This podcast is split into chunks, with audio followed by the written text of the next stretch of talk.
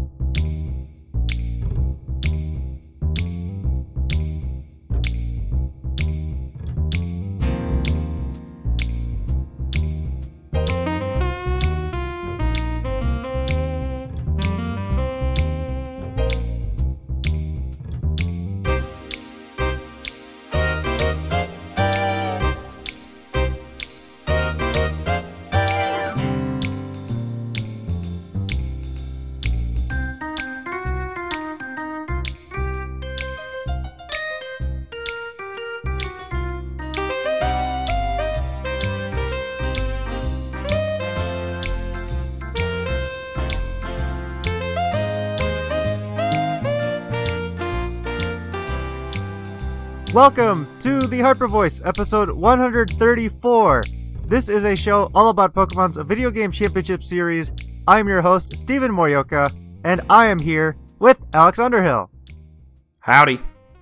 Hello, Alex. We have a lot of tournaments to talk about. Some have happened already, but there are a lot that are coming up. So we kind of have a lot to jump around to and get to. So let's get started with plugging some of these upcoming tournaments. So we do have quite a few upcoming this weekend. We've mentioned this one on the show already, but Victory Road's qualifier uh, in their spring series, number one, is happening this weekend, and we are recording earlier in the week. But by the time this episode is posted, it's probably like midway through or potentially over. One of those two. So qualifier number one, the first weekend of May, May 1st and 2nd. So everyone, that's uh, qualifier number one for Victory Road Spring Series. That is a open information tournament. You can check that out on their website. Uh, Alex, do you want to take the next one? Yeah, yeah. I guess if we're going to just keep cruising through, since there are just so many tournament things to uh, talk about, uh, we kind of talked about uh, yeah Victory Road Spring Series on the podcast before, but uh, yeah, it's going to be similar to the winter one, but uh, with a couple of cool changes. And so yeah, go definitely go check that out at their website, um, which is uh, victoryroadvgc.com, and navigate to the circuit stuff. Um, yeah, next up, uh, in terms of tournaments that are happening over the weekend, uh, ones that are probably ongoing right now. Uh, we have the X9 League Championships 3, uh, that is run by none other than uh, Joseph Ugarte. And that is, um, I, I, guess, the third in a series of tournaments that he's been doing where um, he kind of runs the, the, you know, the cut matches on his stream. And, um, yeah, I don't know. I, I don't know what else to say other than it is just a, another tournament opportunity uh, that is kind of overlapping with other tournaments right now. There's going to be uh, three tournaments going on this uh, this weekend it's going to be kind of madness. But yeah, this is one that's like open team sheet. It's got an entry fee, and um, yeah, if you're uh, wanting to uh, get a uh, tournament in the current format this weekend, that's one of your options. Yeah, most people are probably uh, have played it already or are currently still playing it. So check all that information out for on Joe's Twitter, which is at JoeUX9. So another one from uh, Joseph Ugarte here, and we're gonna be mentioning his name a lot this episode. So Everyone, there's another tournament for you. Our next one is Rose Tower Clash number one, which is also happening this same weekend, May 1st and 2nd. So this again will be midway through this one too. So this one is uh, closed information, I believe. I think we plugged this one uh, last time as well, but closed information.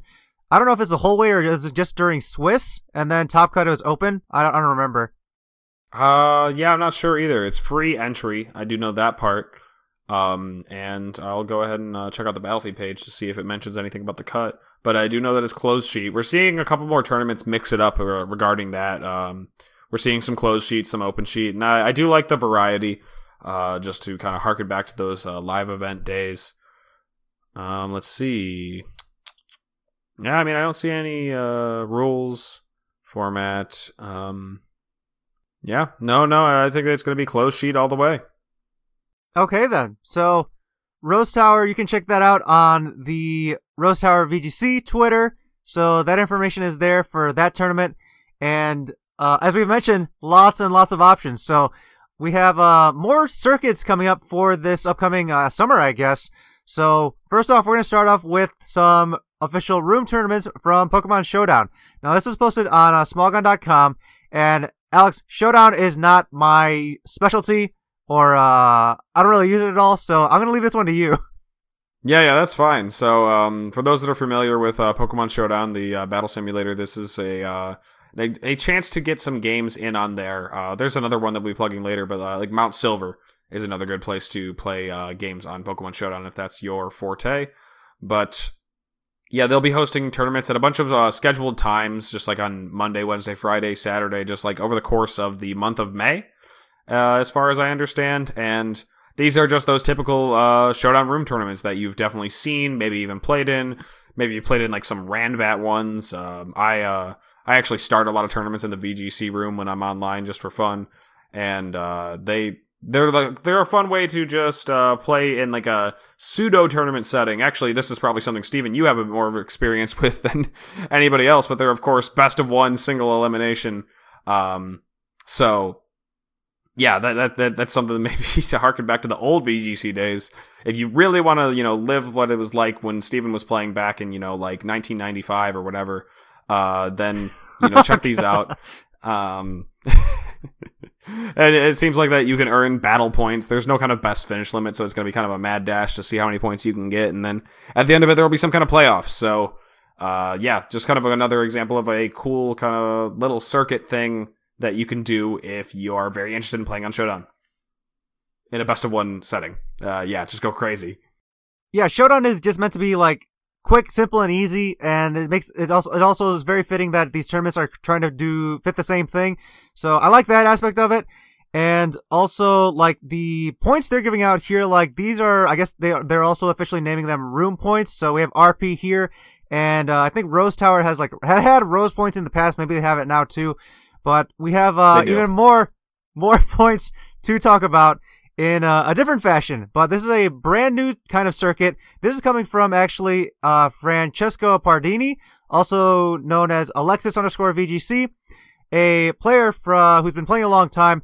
But we have a circuit called the Rise of Galar, and this is going over three months.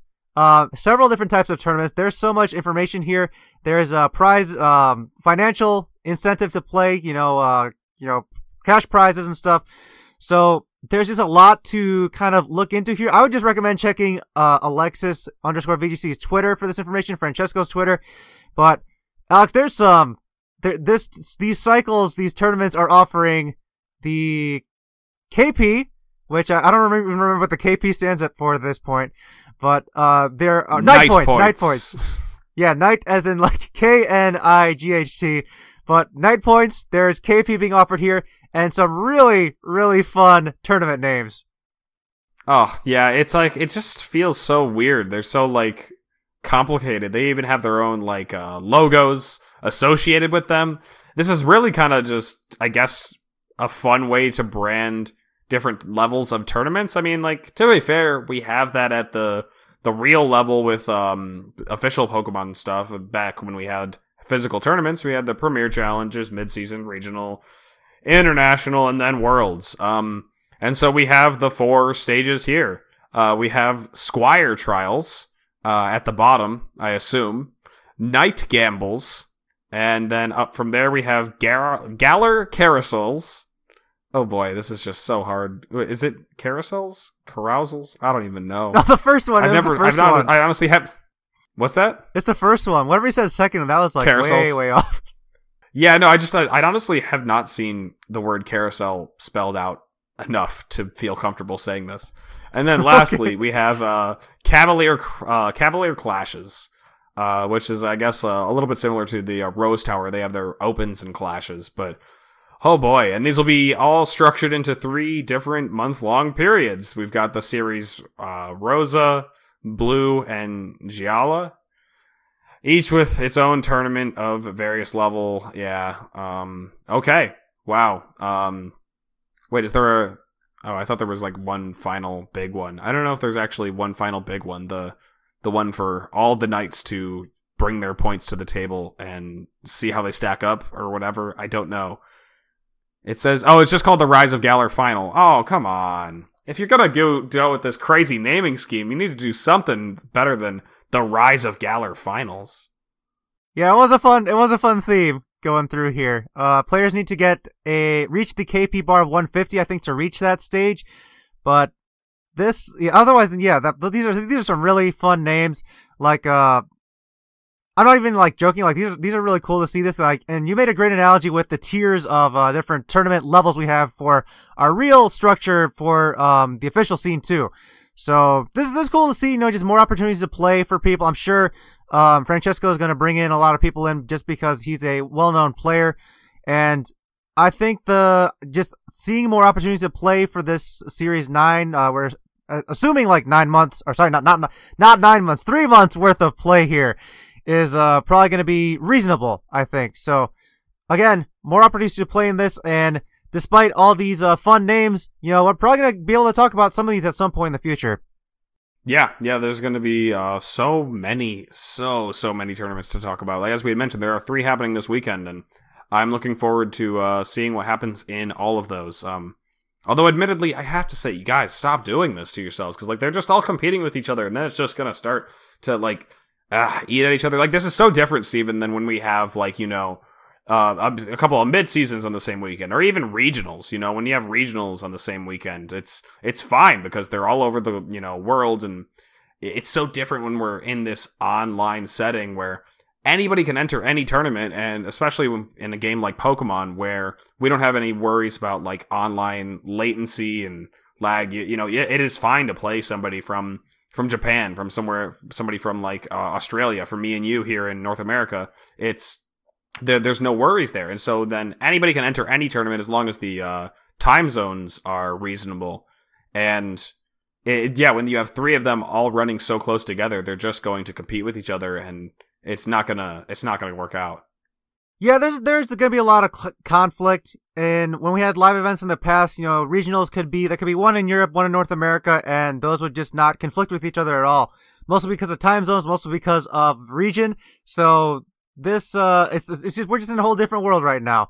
So yeah, I do see the potential conflicts coming up. Maybe this will uh, temper some relationships with among the uh, friends out there, but who knows? I still like seeing so many many tournaments. So I think uh, we're great. We're pr- we've pretty much covered the plugging section of this uh, portion of the show. But Alex, first off, uh, before we move on, I just want to get what's your favorite name from the the Rise of Galar circuit? Favorite tournament name? Oh, you just I just had uh, I just had just closed it, but it's probably the Squire Trials. Let me double check though. Knights Gambles, Ca- Carousels. That just I mean honestly, it can't be that one because of how much it just made my brain hurt.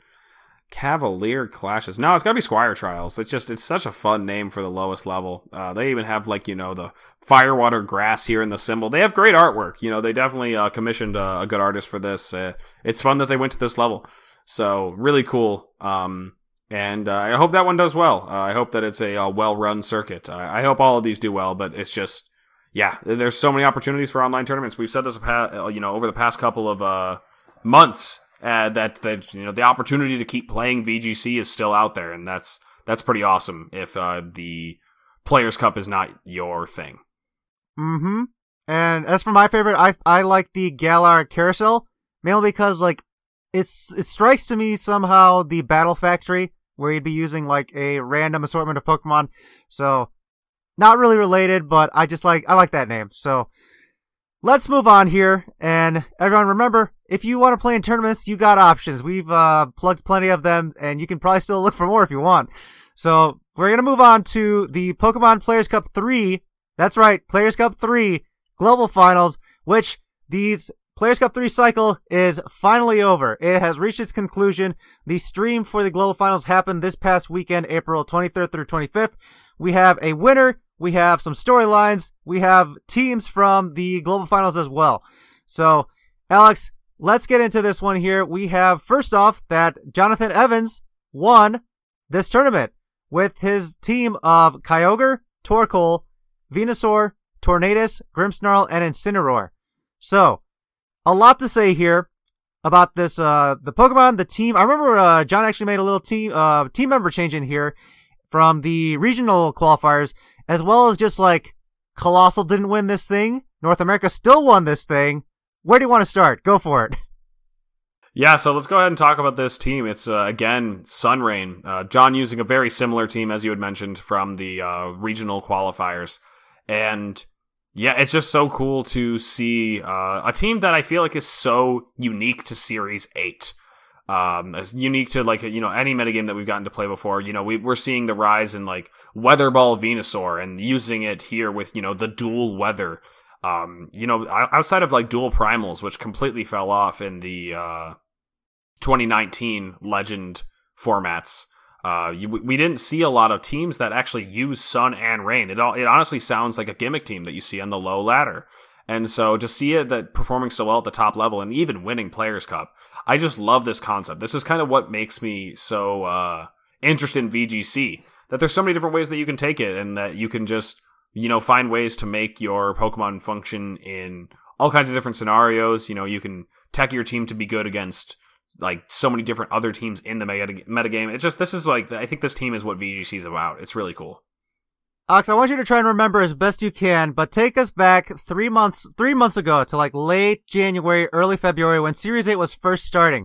Was not Tornadus Kyogre the big talk of the town? Like this is one of the teams to beat. We still have this duo here, but paired with four Pokemon, I did not expect it to be. Well, I guess Incineroar was kind of expected from that first original design from uh, even like the 2019 editions, but it's still cool to uh, still cool to see it get this far, uh, winning this tournament and behind a strong pilot like John and mixing it with uh, Sun, like that strong Sun core of Venusaur Torkoal. We've talked so many times about how Sun teams, especially Venusaur with Sleep Powder, how with the open information aspect for Players Cup, they just don't have to worry about, you know, wasting turns discovering information about the items. So makes it a much stronger pick for this kind of tournament. Yeah, and I think Sleep Powder is also just an awesome option to have in an open team sheet format. Like, as soon as you take it off the Pokemon in open team sheet, you lose a lot of the the threatening capabilities of Venusaur. Like, if you really do want to run Protect in a closed team sheet format, you know, back at the live events, like something like that is very feasible because, you know, as I'm scouting your team out and getting information, I'm going to be respecting that Sleep Powder. But when you're playing open team sheet, I feel like you got to have it. That way, your your opponent is always playing scared of you, just you know, landing a sleep powder, maybe getting a lot of sleep turns, and the game just snowballing from there. And so players are going to work around that. And so, uh, yeah, that's very interesting. You also mentioned, of course, the uh, tor- the what is it, uh, Tornogre. Uh, but like, I think it had to evolve. You know, this is not the Tornogre team we saw from Genius that won the first tournament of the format back uh back in the day with um Tornadus, you know, it, it, was a much different Tornadus. This uh, this originally started out, and I, I believe it still is a, a, life orb Tornadus. You know, it's a one that's much more capable of Dynamaxing. It's got Heat Wave, as far as I remember, and uh, it's.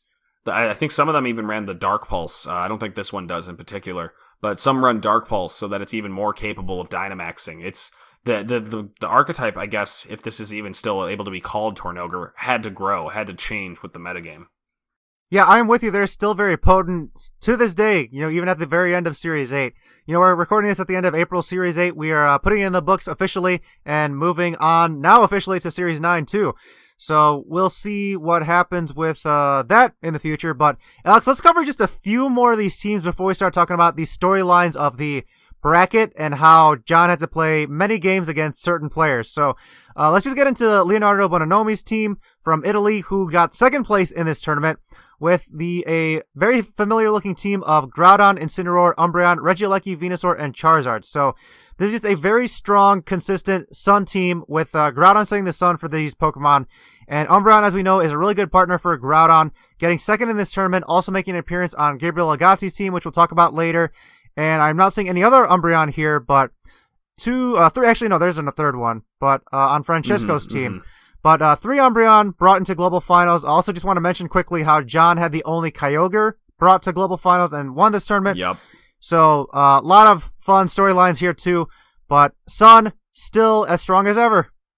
Yeah, yeah. People are still running this this same team. Uh, we even see, uh, as you had mentioned, um, that Francesco uh, Pipero, uh, Francesco Perot or uh, had the exact same six as uh, Leonardo uh, Bonanomi. Uh, both of them running that that Sun team that just has again a lot of options available to you. Um, some good Pokemon to fall back on, and uh, yeah, I think we saw some cool variety in the finals here, despite there being some very familiar teams. Like just the thought that there's like three Calyrex Shadow. Uh, like with all with taking different approaches to the archetype, pretty crazy ones too. Um, we see in like uh, top well, I guess it's not top four. That's different. Specifically, fourth uh, from Alberto Daza with that uh, Gigas Weezing team. Mhm. Uh, made it so far into the tournament, but and enough to make that travel award. Um, you know what's funny is, uh, well, again, we're gonna be talking about it later, but um, a lot of people were saying Alberto Daza was the real winner of the tournament, as uh, they were able to secure the travel award, but did not have to undergo uh, playing in any best of fives. Oh, okay. I like that. Yeah, that's funny. Uh, so yeah, as far as you can go to just net that travel award, but no best of fives. And um, yeah, actually, why don't we just quick jump to that point, uh, Steven? Uh, I guess before we do that, I'll briefly mention the third place team um, from um, Australia, uh, Yov Reuven, um, with a team of Groudon Incineroar, Grimmsnarl, Porygon 2, Venusaur, and Charizard. Uh, a very familiar team to uh, many, I am sure, uh, especially myself. It's uh, just, yeah, a very standard looking Sun team. Uh, however, this is a pretty strong finish for um, the Oceania region, as far as I remember. I don't know if they've uh, made it to the travel award section before. I'm if I'm remembering. So this is pretty cool. Pretty cool to see. Um, but yeah, Steven, Steven, please let's let's talk about these best of fives. All right, let's get into it. So I know Alberto got to duck out from it. Uh, Alberto just want to mention that he's uh, that they're a player from Mexico, um, as the flag indicates here. So, uh, Alex, I did not get a chance to watch any of the stream this past weekend, but I did hear John played several games, and I, I'm sure many of these other players played several games of the top three uh, finishers here. I don't know many details about it because I didn't get to catch the stream. What more do you know? Yeah, so I did watch bits and pieces of it here, and uh, as far as I remember, uh, John played against uh, Leonardo in winners finals and lost. Uh, so John had to, and that went to five games. Uh, that was one of, the, I think that was maybe the first best of five of the tournament. John fell and had to play against, uh, I guess it would be the person who got third, right? That would be Yov. Mm-hmm. And so John went on to play against uh, Reuven and uh, was able to win that best of five. I don't remember the set score in that one. However, I know that John makes it to grand finals to once again rematch Leonardo. And, uh, you know, th- this is a double elim tournament. So for John to win the whole thing, he will have to reset the bracket and take Leonardo down to losers, uh, which John is able to do in a fateful four games. Unfortunately, I think a three to one scored uh, won John that first set, and uh, so I, as far as I know, the the last one then then did go to five games with John winning the fifth and ultimate game of that uh that final grand finals set where they were both on the loser's side, crowning John the winner of Players Cup four but uh, not not after having to endure 14 games. Not the, the not the dreaded 15 that I think everybody was talking about, but 14 games against the same person. Good golly. Uh, yeah, John ended up winning Players Cup three. We're not at four yet, but Oh, sorry, sorry, wrong no, number. no worries. But you also mentioned uh 14 games against the same person. Like that's still pretty dreadful, I'd imagine. Um, I don't know if like it probably felt dreadful to play that many. How was it watching that many against that the same matchup?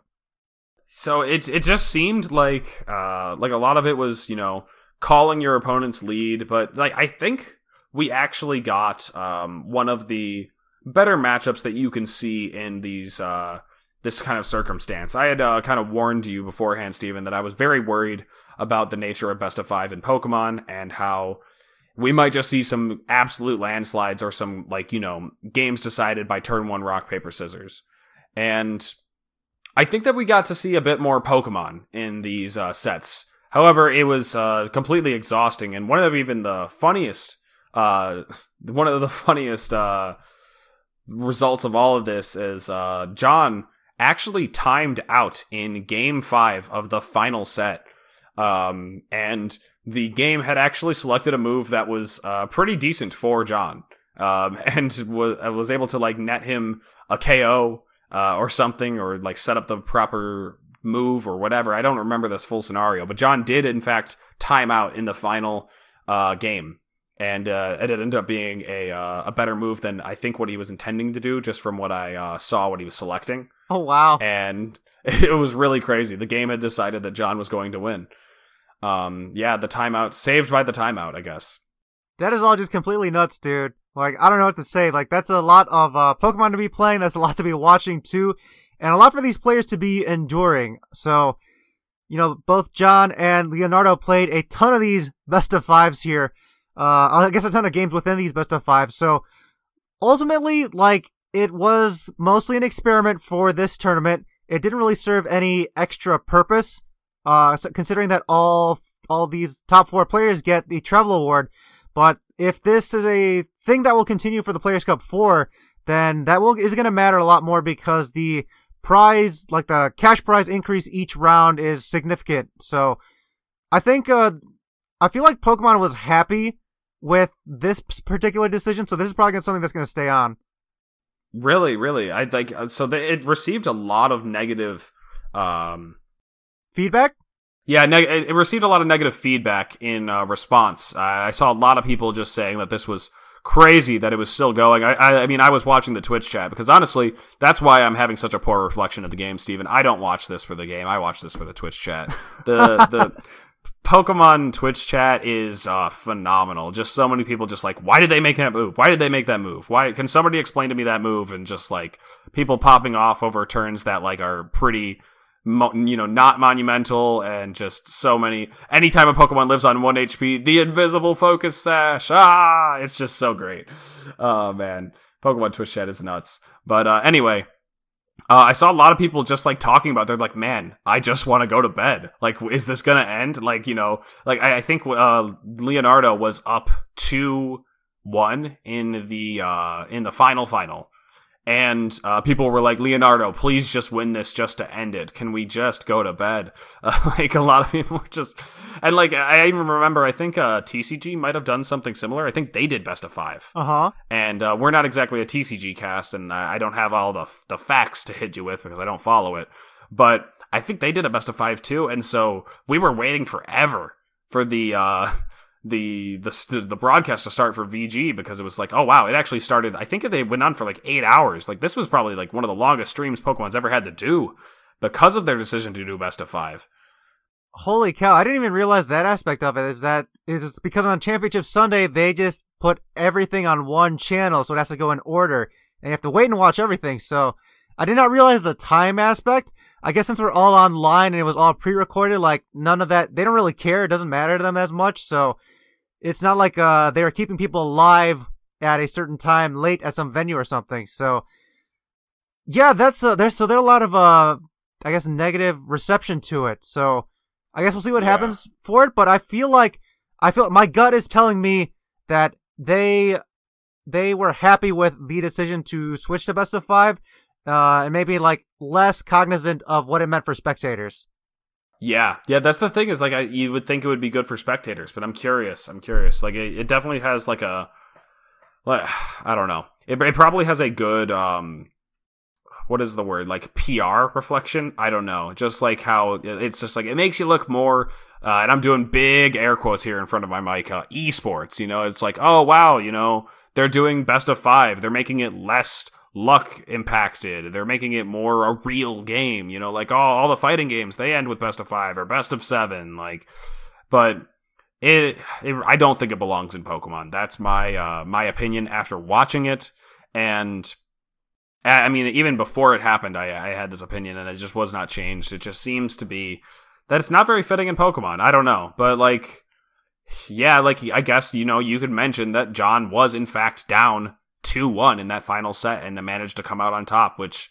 Does that mean that John was the uh, the better player in all of it? I, I really don't know. It's I think it's tough to say. Like at that point, then you just kind of need to just do this like you're doing like a limit in like calculus, where it's just like we need to have them play infinite games until they're completely exhausted, and we can determine who would be the winner after blah blah blah. Like it's so dumb. Um, you know, it's going to fluctuate back and forth, and so I, I don't know if there's like more games is necessarily giving us the the best winner of it. I don't know. I think best of three is just fine though. That's my personal opinion, and I would dread playing a best of five. Okay, I guess we gotta find the correct limit then. How about that? So I just want to touch again how the travel awards are kind of silly rewards at this point, given how two worlds have been canceled throughout these Players Cup cycles, and we don't know when we're going to be able to, to travel again, and for any of these players to be using these travel awards. And if there are no internationals to be held, you know, these are just totally useless to them. So they, these players may may retire, may not even want to play Pokemon anymore.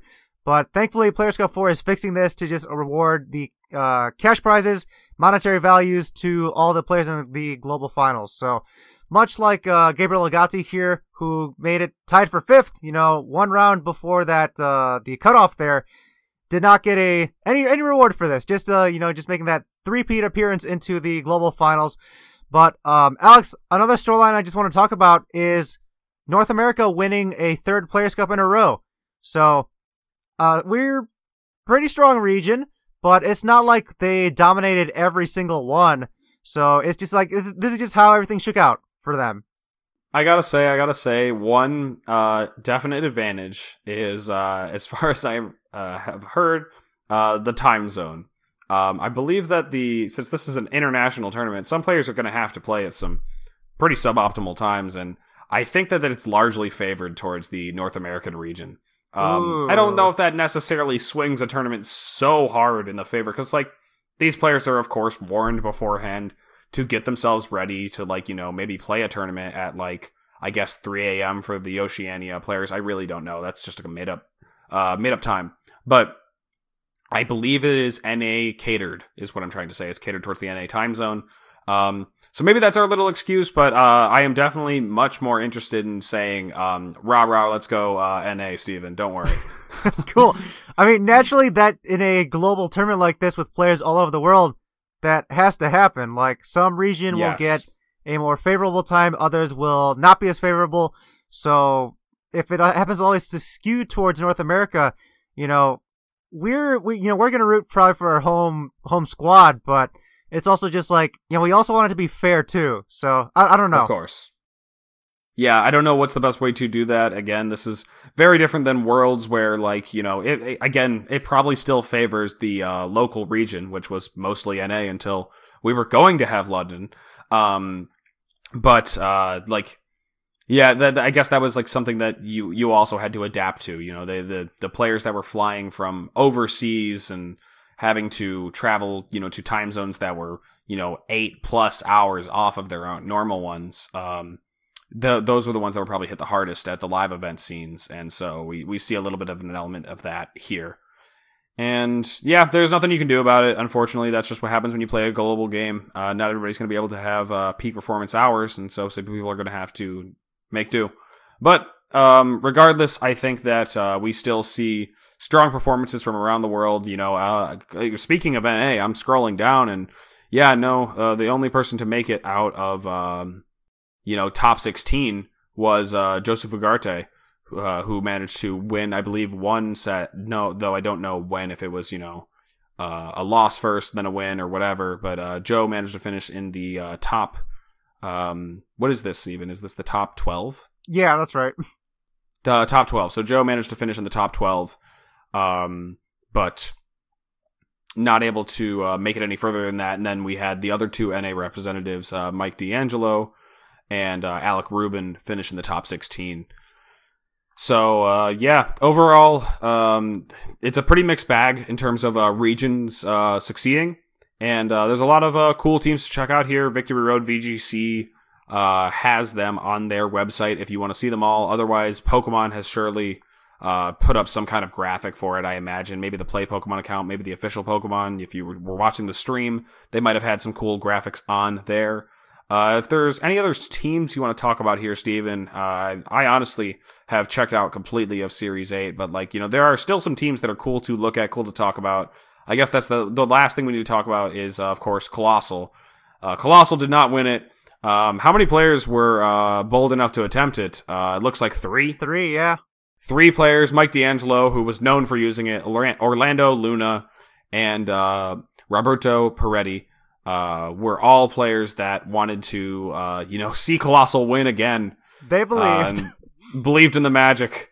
But uh, yeah, Cole fell short. Uh, I'm not sure if that was a uh, factor where like people were counter superstitious, where they're like, "Man, I need a Cole matchup. I can't let this thing. I, like my team's got to have it down pat."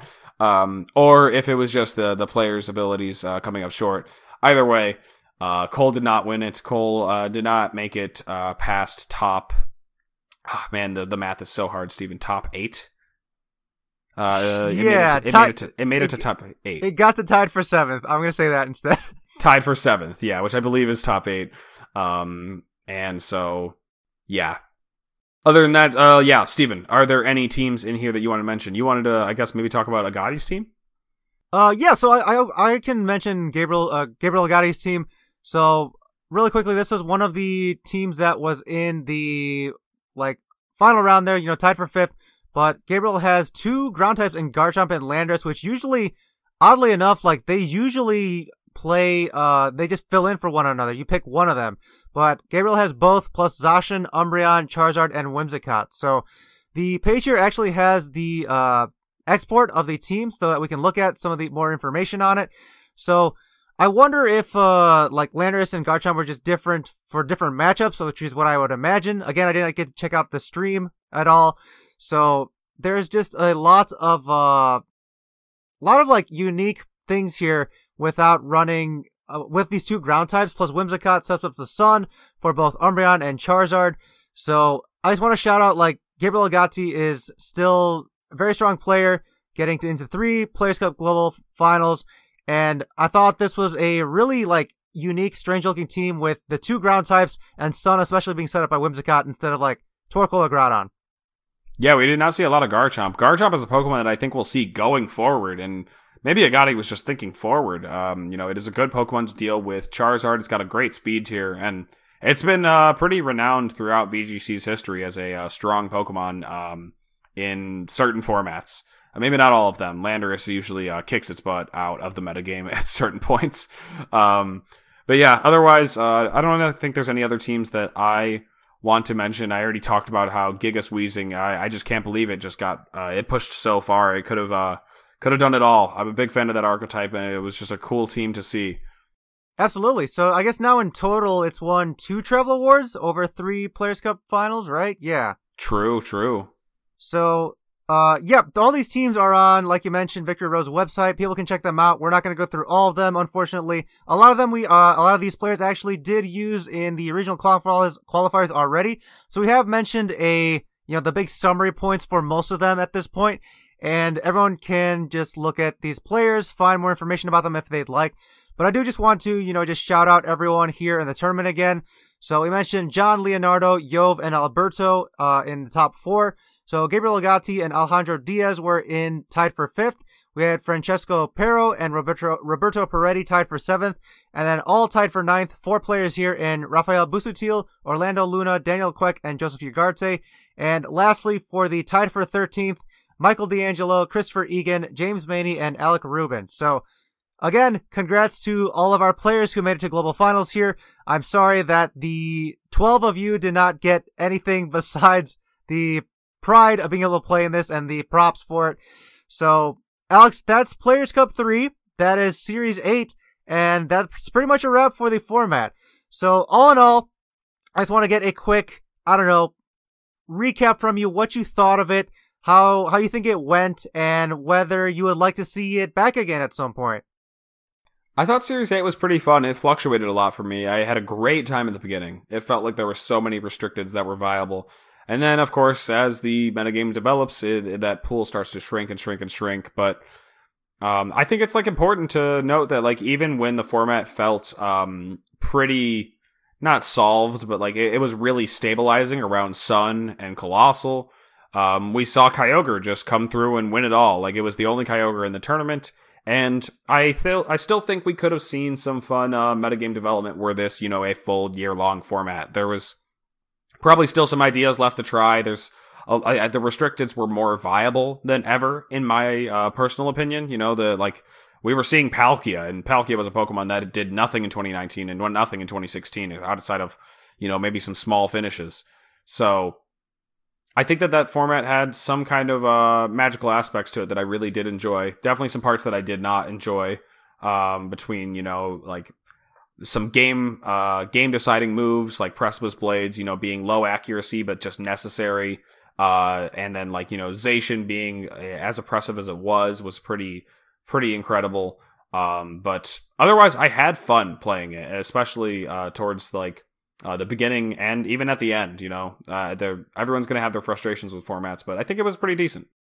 Okay, I love how it had more, much more of a team focus in this particular format because you only had one restricted legendary compared to our two of the past. So it felt like more of your team mattered than just focusing around your legendary, which a lot of these teams still did anyway. But I liked how there's a lot more diversity and variety in some of these teams. Again, you mentioned some of the uh, stabilization and centralization on certain cores, but I feel like that's natural for just about any format, really.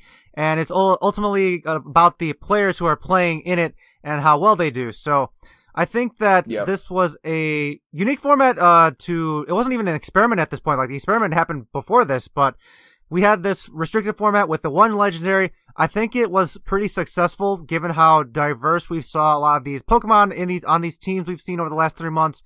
And just like you mentioned, the variety in restricted Pokemon we saw, like a lot of them gained viability, probably because of Dynamax, probably because of how the mechanics work now, but as well as just being like there's only there's only one now, so I can build more of my team around this particular restricted. Like you mentioned, Palkia, like things like Solgaleo, which maybe wasn't uh wasn't as uh popular as some of the other di- archetypes. Dialga at some point even. So and Calyrex Shadow took a while to get going. Like we all kind of suspected it might have been good, and took a while to get going to get popular and up in the metagame. But it got some pretty strong finishes in global finals here. So I think Series Eight, just like with Series Seven we thought that one was over and we're never going to see it again. I wouldn't count it out yet. So, you know, be ready to perhaps jump back into it. And I would be, I'd be okay with going back into it if uh, we needed to. Yep. Yeah. It's so weird to like, uh, to even think that this is a possibility now, Stephen. Like, I, I was so ready for, to say in this recap, you know, well, you can go look at those global finals teams, but they won't be doing much for you. You know, this metagame is now dead, but they've shown that they're willing to go back. They're willing to revive metagames, uh, even if they are short lived ones. And this is certainly a weird state that we're in with everything going on between the, you know, short lived series, the, you know, playing at home and everything. There's got to be a number of factors that are influencing this, but it's just crazy to think that that's a possibility, that formats can come back yeah, everyone, we'll get back to you about Series 8 in about three months or so. So I think that's a little wrap wrap up of Series 8 and the restricted legendary Pokemon. Uh, oh, Alex, I have one more question about this one. How did you like playing with the one versus the two? Which one do you prefer? Do you like the one restricted legendary or having two? I think I prefer one. Like I, I definitely had my uh, quote unquote fun in 16. You know, like I, I think 16 is fun to go back and play uh, when there's no nothing on the line. Uh, you're not playing for a world's invite or prizing. Uh, if you're just playing, you know, on showdown in a friendly, it's a pretty fun uh, format to just mess around with, mess around in. And then, uh, you know, in 19 we had uh, the two legends, and oh, you know, the also the three series, and I had my fun in all of them. You know, I had a decent amount of like ability to find success amongst all of them, and like they they were all right. Uh, I, I really didn't like Ultra towards the end. That format became really degenerate. But like, this, something about this. Again, I'm just uh, gonna kind of sound like a broken record, but the ability to make it so that more restricted legends are viable is something that I think uh, makes Series Eight very appealing to me. I uh, personally, in my testing, had you know success with Ho-Oh. I you know, I even messed around with a Giratina team that, you know, completely messed me up in a tournament once. And I was like, you know what? That Giratina team was kind of sick. Let's try it. And you, you just don't get to see that in those uh, two restricted formats. Something about the ability to combine restricteds creates this, like, hyper centralization around using the best of the best because if you can't handle the opponent's two restricteds at once with yours, your two restricteds or something, you know, there's just not as much uh, ability to fill in those gaps when your opponent has two powerhouses uh, instead of one. I feel you there. So I didn't get a chance to play too much of Series 8, but I did like how much, uh, you know, people were enjoying it. I liked it too.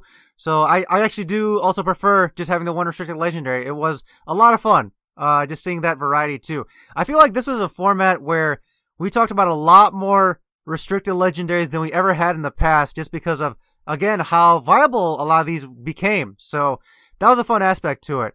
So, Alex, this is now officially our end of talking about Series 8 for now. Again, there's, there's an asterisk there. Who knows if it'll come back. So let's move on to the next one in order, Series 9, which we know is a previous format, and we have some tournaments to talk about here. So everyone, we've talked about, we know this format. This just takes out the restricted legendary we've been using these past three months, and we go back to the Crown Tundra Pokedex and Isle Armor Pokedex and Galar Pokedex stuff. So, Alex, we had some tournaments, the Rose Tower Open as well as the Mount Silver tournament, which played in Series 9 over this past weekend. Again, the same weekend that was streaming glo- Global Finals of Players Cup 3. So, this is going to be an important format. It's our Players Cup 4 format. People need to play, get ready for it these next few months. So, let's jump into it. Where do you want to start? Let's go ahead and start with uh, Rose Tower and um, talk a bit about that. There's been a couple of grassroots tournaments already, but um, but yeah, I wanted to um, just start, you know, getting us into talking about this metagame and seeing where things have developed over the course of the month. We're here at the end of uh, May now, or, you know, at the beginning of May, sorry, uh, just about, and uh, the end of uh, April. We've had one month to get back into things, but uh, there's been nothing exactly official. We're just, you know, messing around with uh, grassroots tournaments, which are, of course, just as important because they've, you know, they, they still get good numbers, still get good results, and are still very important for developing the metagame. Um, the Rose Tower Open uh, has a uh, bit of a weird story to it that I will briefly touch on before Stephen and I just kind of get into talking about teams, and, and that is uh, revolving around uh, Emmanuel Siliberto, uh, otherwise known as Asuya, who um, won the Rose Tower Open, but uh, the win was um, revoked uh, due to a uh, issue with uh, them. I think it was something regarding them not being able to provide the password for their crypto bin. And for those that are not unfamiliar with what I'm talking about, a lot of these tournaments require you to submit a crypto bin with your team's information, so that if uh, a player asks for a hack check, the uh, TOs can ask for your password, check the crypto bin, and uh, basically just re- provides the it gives the TOs uh, integrity that they're not you know using your team for anything um, you know, uh, of their own selfish benefit. And uh, it, it still, you know, pr- requires you to have your team submitted in the case of a hack check being called. And when a hack check was kind of called on them, they were not unable to provide the password or some sort. If you want the full story, check uh, Rose Tower's Twitter, and they kind of break it all down. Uh, so we can still talk about the team that was able to win it, though. And this was a uh, the team that you know took first by technicality. That was a team of Urshifu, Water, Rillaboom, uh, Regidrago, Glastrier, and Clefairy. Yeah, so now uh, go ahead, Stephen. I was just gonna say like it's a definitely solid group of Pokemon. The Regidrago sticks out as well as the Clefairy there. Like they can pair together to you can just get tons of damage out, out with uh, redirection. Plus, Clefairy is boosting all the defenses on the rest of the team with Friend Guard. Um, Urshifu and Rillaboom are just really strong attackers in this format. And Glastrier and Regieleki, as, as we've mentioned so many times, that uh, popular Bolt Beam combo, as well as covering both ends of the speed spectrum. You know, uh, so many teams like have speed control, speed control, speed control. You know, there's uh, as far as I remember in Series 7, uh, a lot of people were using that uh, Trick Lagging Tail Grimmsnarl, which uh, is probably present in this top cut. There's a lot of Porygon 2 for that Trick Room. There's a lot of uh, Whimsicott for the Tailwind. It, you know, a lot of teams seem to just kind of pick. It's almost like that's where your team should start. You know, are you going to run Whimsicott and go fast? Or are you going to go Porygon 2 and go middling or slow? Um, but, you know, just having the option to flip it is uh, kind of important. And this team decided none of the above. Uh, Regieleki is, you know, speed control of its own. It's got an incredible speed tier with that Electro Web and the dynamic speed tiers to provide speed control. But yeah, it still feels so weird. This team's just kind of like, I am here to do damage. Uh, all of these Pokemon, besides Clefairy, are doing damage, um, and they are often doing damage of a particular type. These are fo- these are uh, these are Pokemon that don't exactly uh, rely a lot on coverage moves. I mean, four, five of them are monotype. Um, Urshifu is doing most of its damage with that crit water move. It definitely does provide the fighting coverage, but it's so funny to me that we can we just have these uh, Pokemon that are just you know doing one thing and trying to do it very well. Yeah, and you mentioned about that speed control. That kind of segues nicely into the second place person's team. So that is Austin Acosta with the Venusaur Torkoal, so more Sun with Dragapult, Terrakion, Urshifu Dark. So that's Single Strike and Porygon 2. So you mentioned there's the Trick Room option, there's the uh, the weather option with Torkoal and Venusaur, and there's even looks like there's the beat up option with Dragapult Terrakion. So a lot of strong Yep. Pokemon there too. Yeah, this team seems to be pretty terrifying to go up against. Uh, one of the things that I think this team has going for it, and I, I feel like a lot of teams do with the Dynamax formats, but um, and maybe like I'm just sounding like a crybaby here, but there's, there's so much uh, lead potential here. There's so many different ways the team can lead, and covering them all is going to be difficult. And so uh, that's something that this team really has going for it. It's like, you know, is the Dragapult uh, going to lead next to the Terrakion, or are they leading uh, Torkoal and Venusaur? Are they leading Venusaur and Porygon 2? And then are they going to set up Trick Room? Are they going to switch to Torkoal? Um, is the Dragapult Dynamaxing next to Terrakion? Is the Dy- the Terrakion Dynamaxing next to Dragapult? Both are viable options. Uh, there's just a lot going on there that would be very scary to be facing down. Yeah, another team I want to talk about here is uh, the actually one of the top four teams, and that is Damiano La Barbera. And I thought this was Series 9, not Series 5, but because we have a Porygon Z Clefairy with uh, Urshifu Rapid Strike, Dragapult, Regieleki, and Incineroar. Yeah, these sprites are really small. So yeah, that's the team there.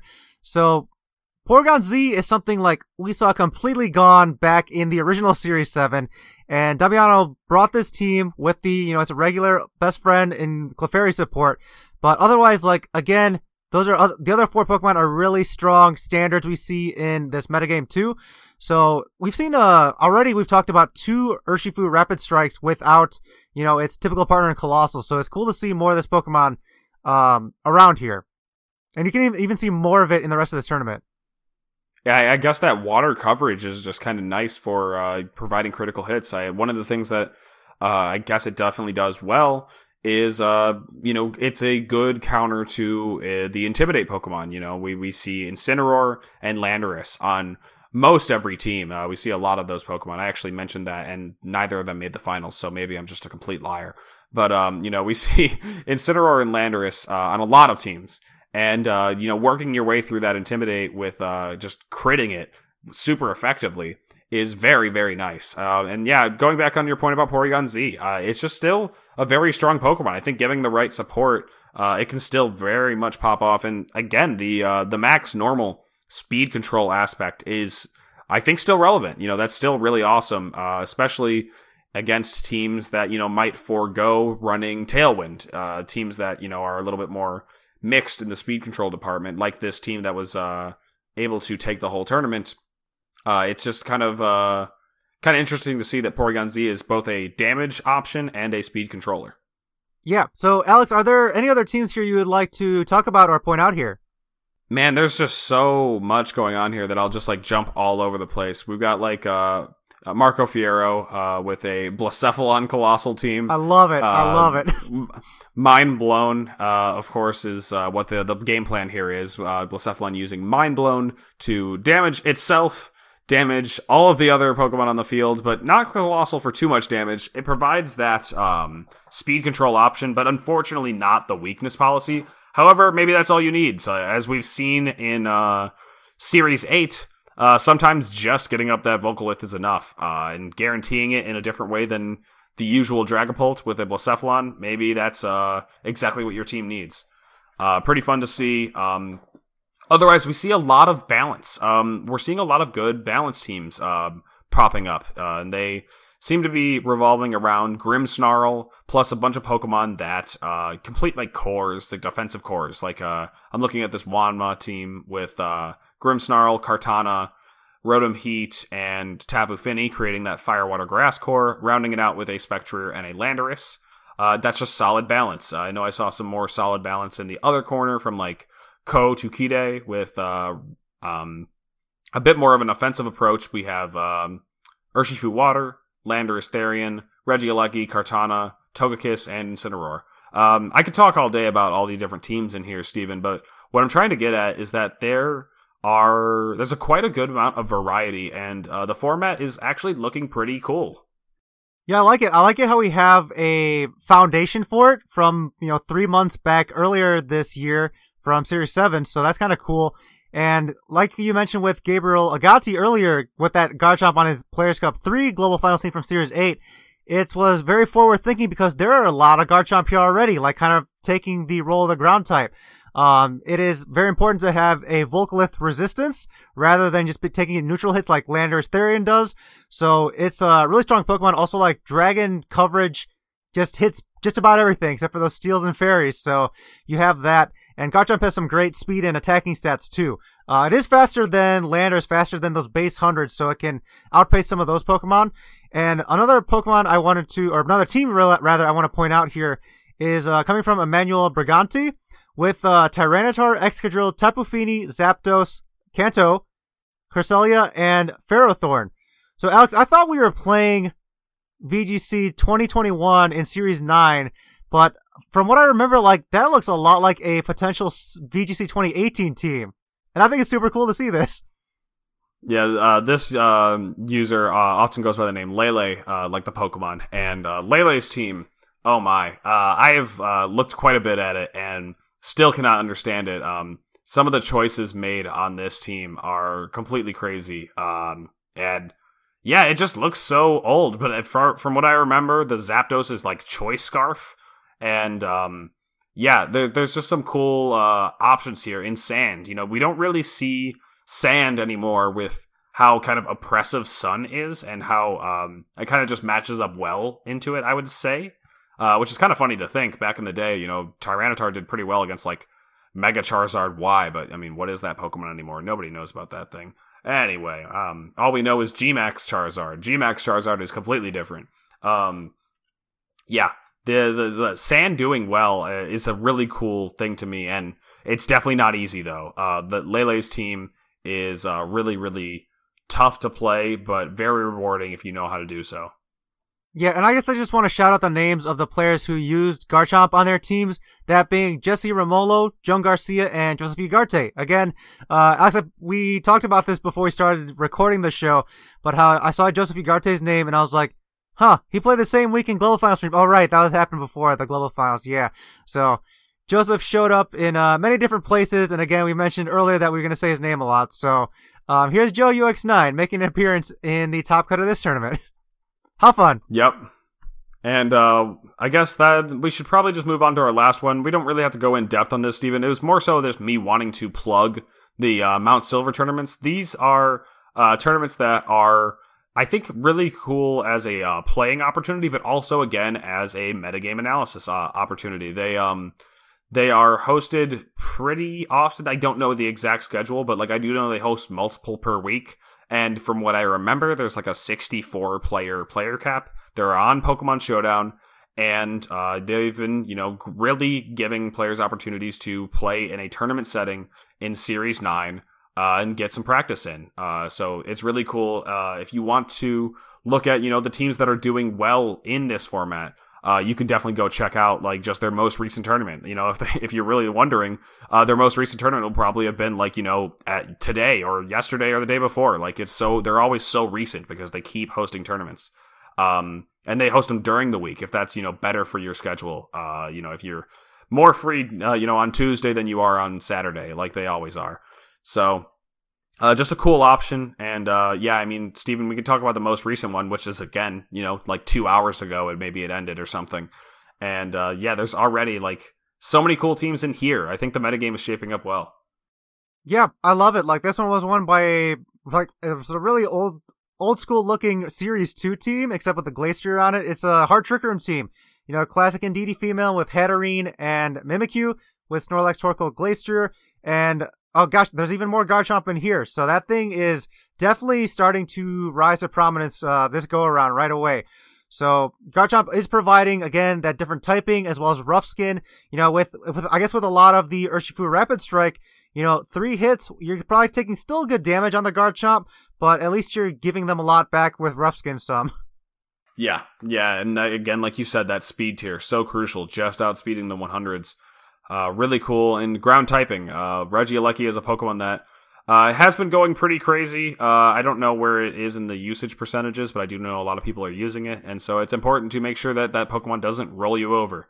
Um, but yeah, if you are just completely lost in Series 9, uh, just go look at some tournaments. And uh, some of these will, you know, some of these places will be able to give you full team lists, you know, like, you know, EVs and everything. Some of them will be able to give you just the, um, you know, open info versions. And then some of them just give you the six Pokemon. But hopefully, all from all these different sources, you're able to draw inspiration.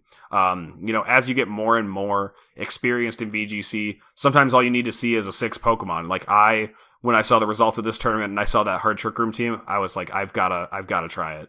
That's just like I don't even need to know what their choices are. I'm just going to make those six in my own uh, showdown builder and uh, put some games in with it because it seems so fun.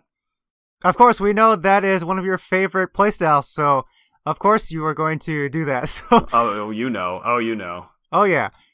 Well, Alex, that's uh this was a fun one with a lot of uh tournaments to talk about, both upcoming and the past. So, uh, as always, we're probably gonna have more to talk about in the coming weeks and we're now officially fully in the Players Cup 4 cycle without anything in the rearview mirror to, you know, you know, I guess bother us about. No, it's not a bother, but you know, Players Cup 3 officially over. Congrats to John again, and we're now in Players Cup 4 and Series 9. This will be uh May. So, here we go. Time for the summer.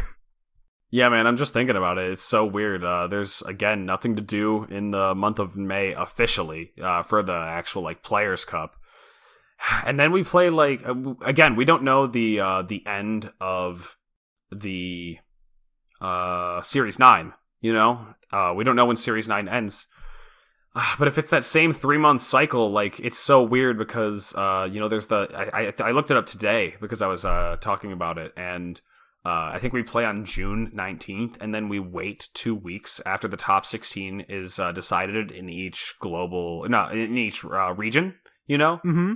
And then the the next part of that tournament is a double elimination bracket that takes place in July. And if this was again a three month tournament, would we either we would either be playing a format that has ended, or we're playing you know a format that has gone on for longer than three months or uh, if if it's somehow not stated there, but it does end up being the case, we're allowed to switch teams and play this new format in the top 16 double elim. Like, there's so many weird things that we don't have all the answers for. I can't wait to see if any of that comes to us in May. Yeah, and if there are any significant different changes too. I mean, I expect Series 9 to last at minimum three months, so May, June, July, and then Series 10 would start in August. I don't know what that's going to be like, and we can speculate about that in the future. Uh, for now, you know, we can worry about that, what kind of format we'll see later on, as well as like, you know, once we get to August, are we going to see a Players Cup 5? Are we going to have some sort of a circuit return? We don't know that yet, and we'll work through that as the weeks go on. So, lastly, I guess uh, it's only summer for the northern hemisphere coming up. I guess the southern hemisphere is getting into the winter. So I always get mixed up with the seasons considering that I know we have some listeners outside of the northern hemisphere. So we appreciate you, but just want to correct myself there. We're heading into May. That is universal though. Yes. Awesome. Well, Alex, I think that's going to do it for us this time. So everyone, just want to say thank you for listening to this show and that you can find, send us your comments, questions, and feedback to our email, VGCHypervoice at gmail.com. You can also tell your friends about this show if they're interested in a show about competitive Pokemon. You can also find the show all over the place. We're on a bunch of different platforms. Some of the highlight ones being Apple Podcasts, Google Podcasts, and Spotify. Leave us a review on Apple Podcasts per se to help us with visibility so that others can discover our show. And you can also find the show on Facebook and on Twitter at the Hypervoice. Lastly, you can find the two of us both on Twitter as well. You can follow me at Super Morioka. And Alex, where can people find you? Man, Stephen, I just can't do math. I forgot that it was we did actually start this in April, so it's either it's a two month or a three month. Ah, whatever. Just everybody ignore me from earlier. You can follow oh, from, on Twitter. Uh, Players Cup, right? That's what you're talking about. Yeah, I don't know. I, I was just talking about how like the series lasts for like eh, whatever. I'm getting all kinds of mixed up. You can ignore my entire last point, and you can follow me at Lexicon VGC. Perfect. Thank you. I do understand the confusion though. It's like there's overlap with the series and the Players Cup cycles, so I get it. I get it. I feel it's, you. It's weird. We're like a, we're already so moved forward, but like we still had to wait for Series Eight to end. It's just like it's all over the place. Weird. Yeah. So everyone, happy Series Nine team building and playing. We will catch you all next time. Thank you for listening. We really appreciate it, and stay tuned for more of the Hyper Voice. Alola.